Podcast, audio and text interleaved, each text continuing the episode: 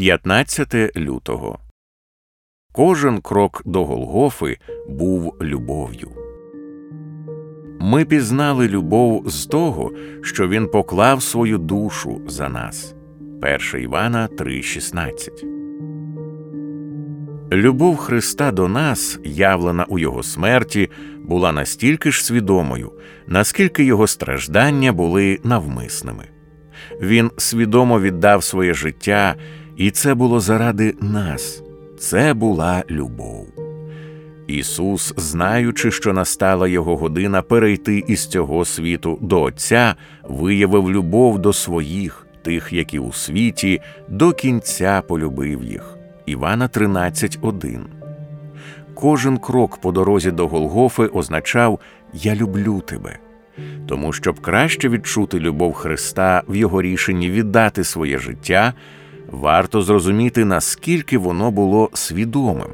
Подивіться, що Ісус сказав відразу після того бурхливого моменту, коли Петро намагався розсікти череп слузі, але тільки відрізав йому вухо. Тоді каже йому Ісус: Поверни свого меча на його місце, бо всі, хто бере меч, від меча загинуть. Чи ти думаєш, що я не можу вблагати мого Отця, аби він дав мені понад дванадцять легіонів ангелів?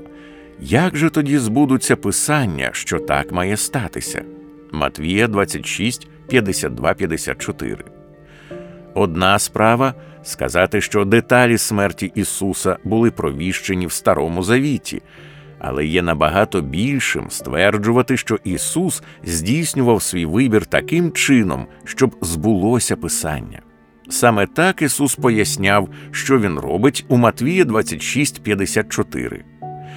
Я міг би уникнути цих страждань, але як же тоді сповниться Писання, що так має бути? Іншими словами, я не збираюся уникати того, чого міг би уникнути, тому що знаю Писання.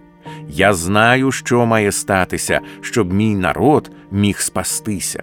Це мій вибір виконати все, що передбачено про мене в Слові Божому. Це мій вибір на кожному кроці шляху любити свій народ до кінця.